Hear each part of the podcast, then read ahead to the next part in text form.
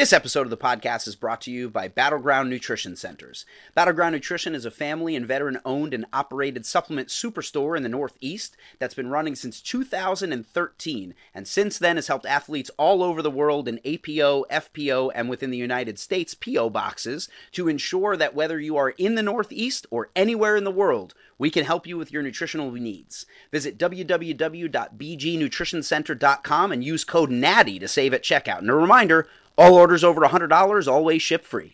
Well, United States of America, we are on the heels of the world's strongest man, and that got me thinking about sports and safety. And I'm here to tell you, man, bodybuilding just ain't healthy.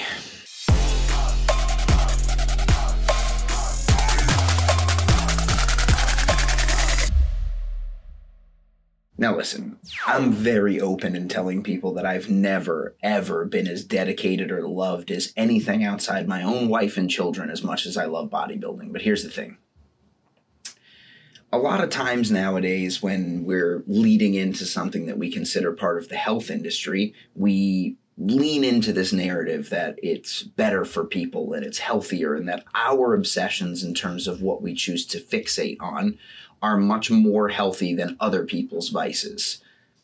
Look, I've been on record saying that for sure I've used this fitness industry and, and bodybuilding to control my own uh, anxiety and to help with body dysmorphia and that the um, you know the things that it puts in my life in terms of control and having a, a steady schedule and, and things like that and tend to make me feel better improve my mental health improve my cognition and yes, it would be easy to make the parallel that most of the things that we do as bodybuilders and most of the things that we do in the fitness industry, if you are considered a, an athlete inside of it, are healthier than most of the other things that are in society.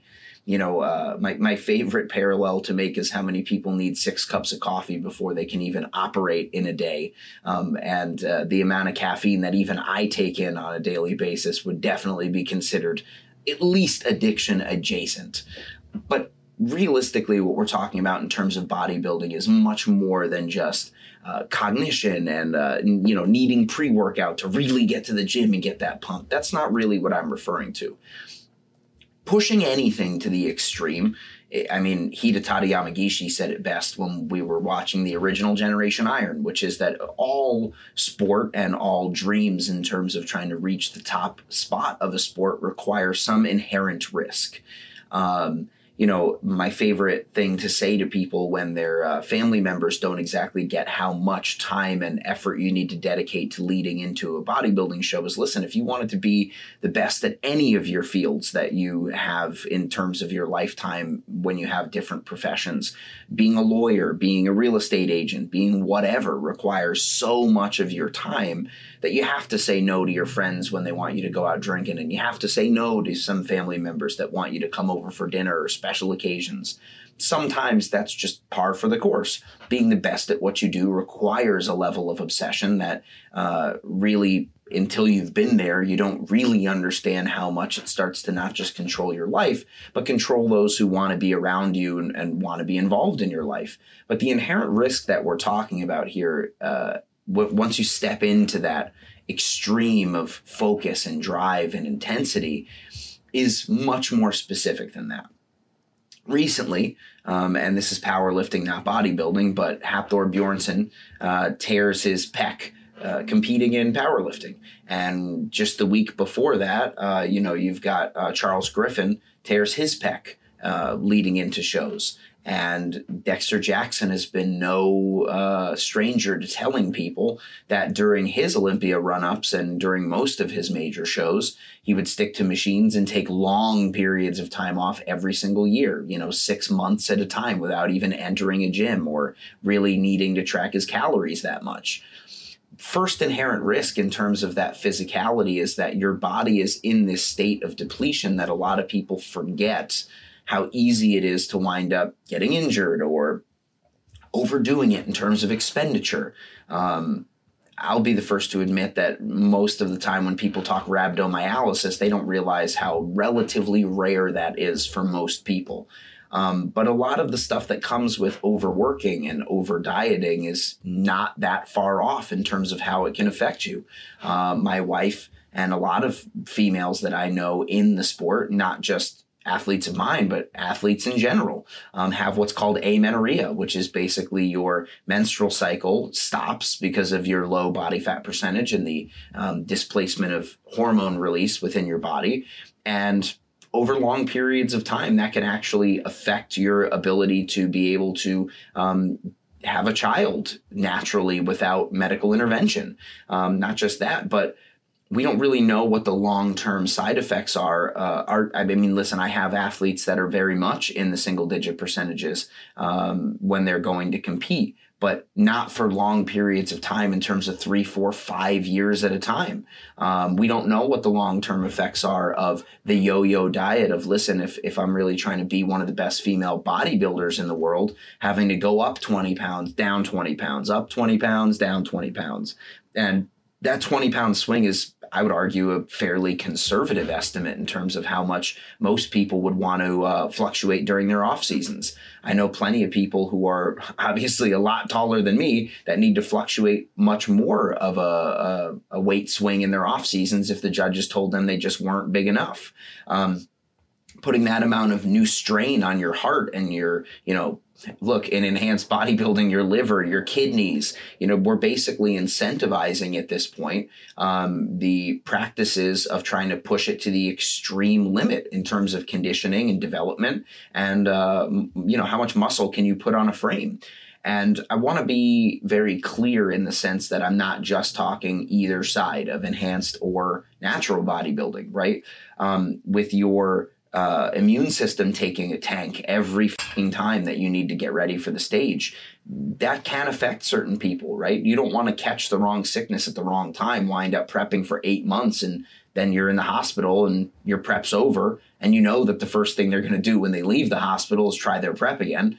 Um, and then not just that, but what we're talking about in terms of uh, getting ready for the stage is also having that really dry, shredded look, which comes with weak tendons, and you know your uh, um, uh, your ligaments wind up being dehydrated, and your joints wind up being dehydrated. Your sleep schedule takes a hit. You know when men get closer to the stage, their testosterone tanks. So when we talk about the safety leading into the stage, sure, we're not racing cars and you know, uh, doing it on non-closed courses or uh, trying to figure out how much we can drink in a three-hour period. But realistically, we we have to say to ourselves that we're in this weird generation of social media that's making us completely available to people 24 7 which automatically messes with your brain because people want to take everything to the extreme and be the next big thing and uh, make a splash and go viral or whatever it is that you want to do realistically what you're doing then is the same thing that prize money tends to do when you start raising it is incentivizing people to take it more to an extreme.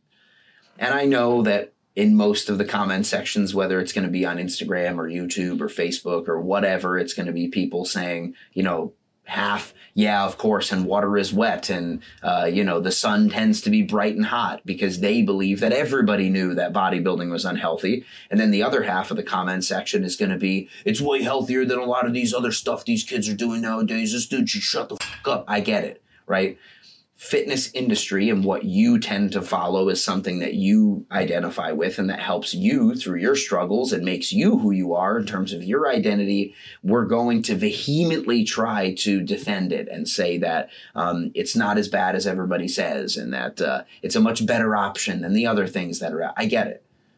But what I'm trying to do in this podcast and what I'm trying to do all the time is just be realistic with people and the real nature of the fitness industry as it stands right now is that if you're a young kid or you're in your 30s or 40s and you're looking to undertake this, there's a lot of stuff that you need to take in mind in terms of keeping control of your health and making sure that as you go to any sport and try to be a professional, that the inherent risk outweighs uh, in terms of being less, that your benefits outweigh your risk factors.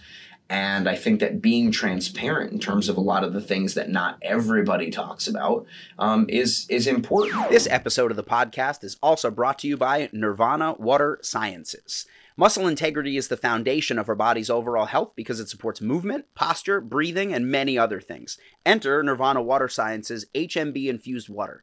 HMB, or hydroxymethylbutyrate, is a unique derivative of leucine, the isolated amino acid. It helps with things like protein synthesis, nutrient absorption, and can help athletes and regular people alike with general health as well as recovery from hard workouts. So, click the link in the description below to find out where you can get Nirvana Water Science's HMB infused water products today.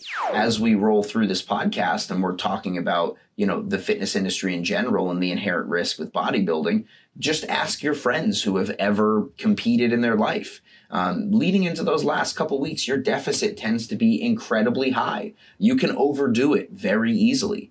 You know, uh, a personal story that I tell is I went and competed in the uh, Asia Pacific International for the INBA PNBA uh, when I was uh, over in South Korea in 2017.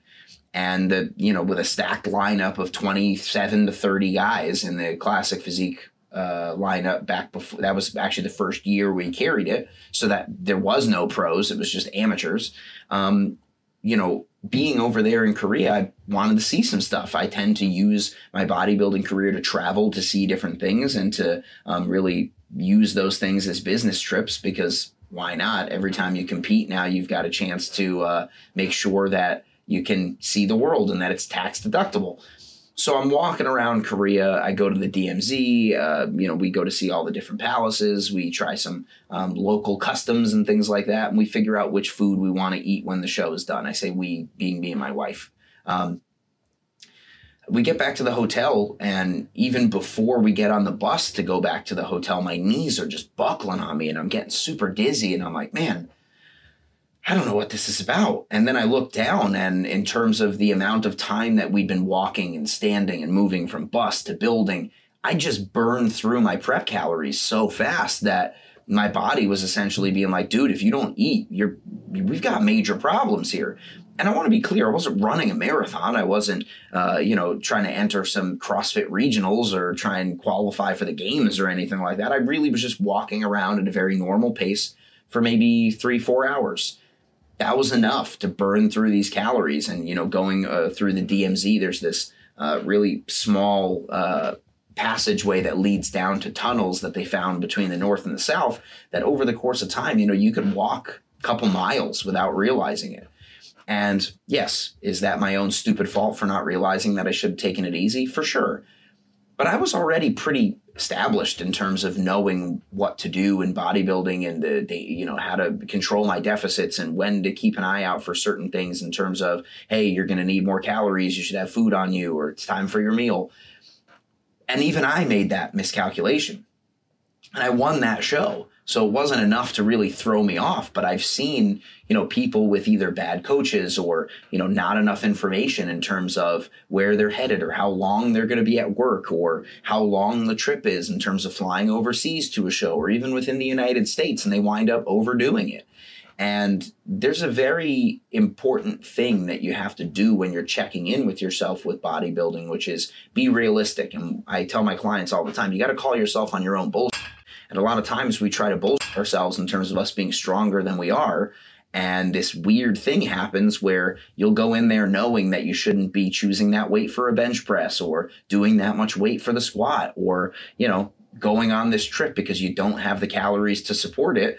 And you wind up in some dire straits. I'm lucky to say I've never had a major injury in or uh, outside of um, the bodybuilding aspect. The most major injury I had was at a strongman meet where um, I had this overuse injury. Basically, felt like I tear, tore my bicep tendon. Luckily, I didn't, but it's still sore, and that's a moderate injury. People wouldn't consider that a major injury. I didn't need medical intervention. I didn't need any of those things. But the the real aspect of all of this is just that the thing that we're putting out to people on social media and even speaking with people who have been in the sport long enough is that our sport is healthy and that our sport uh, preaches safety and health.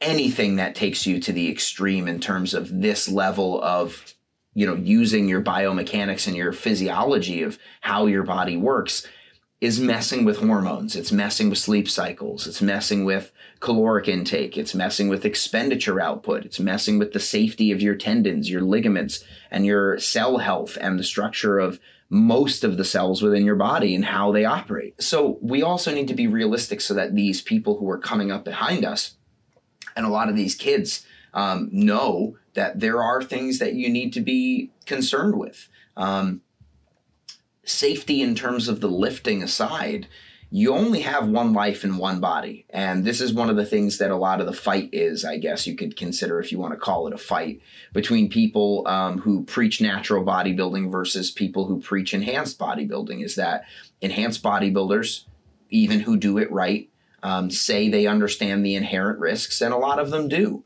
Um, I'm not here to tell people what they can and can't do. I'm, I'm very much in the uh, libertarian camp of uh, if it's not hurting someone else, it's none of anyone else's business. But the part that is everyone else's business is if what you're portraying to other people is that they should follow in your footsteps, then I truly believe that we should be telling them um, things to watch out for and the dangers of of you know taking this sport to the next level and becoming what we would consider a true professional and what that really means. So, you know, if you're out there thinking that you're going to start bodybuilding, then these are things that you really have to take into account is that there's going to be a lot of things that if you were to ask and uh, my uh, important and one of my favorite things to point out is how little um, registered dietitians there are who would believe that most of the stuff that you would see that got somebody to the stage is something that they would prescribe to people. Now, again, I'm conceding the fact that bodybuilding is not for most people. I understand that. But there is something to be said about somebody whose job it is to tell you what to eat and how to get somewhere, and that most of them would disagree with the uh, tactics that you would have to take to get on that stage and be bodybuilding. And I'm sure that they would say the same thing about most extreme sports that have to do with fitness CrossFit, powerlifting, strongman, right? To, to be in these extreme niches, there it requires some um, extreme control that most people who would be considered moderates in those fields of work would not consider uh, viable options in terms of sustainability. Fully understand that. But that also means that there's something to the fact that what they're looking at is the longevity of the human being that's asking them whether or not they should be doing that, and really how that's going to craft them into being a whole person after the sport is done. I love bodybuilding wholeheartedly, right? But I think we all can kind of see the difference between people who uh, gave it all they had for a short period of time and people who gave it all they had for much longer and took it to much more of an extreme when you take a look at the differences between guys like Jay Cutler and Ronnie Coleman. Um, you know, you, you take a look at uh, uh, uh wrestlers in terms of the WWE and, and the uh, NWO and WCW in terms of people who took it to the extreme, um, in terms of living their their health and knowing when to say yes and no to stuff. And you take a look at guys like uh, Mankind who took it to the extreme, uh, Mick Foley who just wound up having so many injuries that it covered the entire back page of his his autobiography. And then you have guys like The Rock who realistically, whether you believe he's natural or not, asterisk, caveat, whether you believe he's natural or not when he was in the WWE or now, again, look at my face and you'll see which I believe. I think that the hype is kind of weird about it, but either way. Um, you know, you have these guys who now are bigger, stronger, and considered more healthier than ever. And then you've got guys, you know, uh, who may have kept their muscularity to a much more extreme level during their time in the WWE or whatever federation they were in. And now, in terms of their muscles, they may have major uh, dysmorphia and not just the mental type, but the actual muscle um, being deformed because of the fact that they tried to keep it younger for longer and tighter for longer. Um, and there's a lot of guys who didn't make it because they wound up needing to never off cycle their gear and, and wound up either hurting their heart or their liver or, you know, the CTE as it relates to guys like Chris Benoit. Taking anything to the extreme like that requires this risk. And this podcast, in terms of this episode, is mainly here to tell you one thing. The majority of people in the fitness industry and the majority of people even in bodybuilding preps throughout their time frame are going to do it as safely and as healthy as possible. But when and if you don't do it as healthy as possible because you don't have all the information, you could do some serious damage to yourself. So if this is you trying to figure out if bodybuilding's for you, I invite you to try it. I think our sport is great, it's accepting, and the vast majority of the benefits vastly outweigh these risks. But Don't let anybody sell you this, you know, rainbows and pot of golds type thing where everything that we do in the fitness industry in terms of bodybuilding or really any sport that has to do with the fitness industry is 100% healthy the obsessive compulsive nature of needing to get into the single digit body fat percentages and not just stay there but operate there for what i would consider pretty moderate amounts of time on stage and off stage in your life is not exactly always going to be the healthiest. As always, this episode of the podcast is also brought to you by NutraBio. With no compromise since 1996, some of the best tasting products on the markets, and no proprietary blends ever, they've got a product that can help you. So use code word NATTY at checkout to save and always make sure that you mention the United States of America. Whether you agree with me or not, I want to thank you for listening and remind you to please be sure to rate, subscribe, and if you ever want a topic that's going to be covered on my podcast or anybody else's, reach out to them because I'd love to talk about anything in the fitness industry that you want to talk about. So, this is three time Mr. Natural Olympia Brandon Lirio from the United States of America, signing off yet again.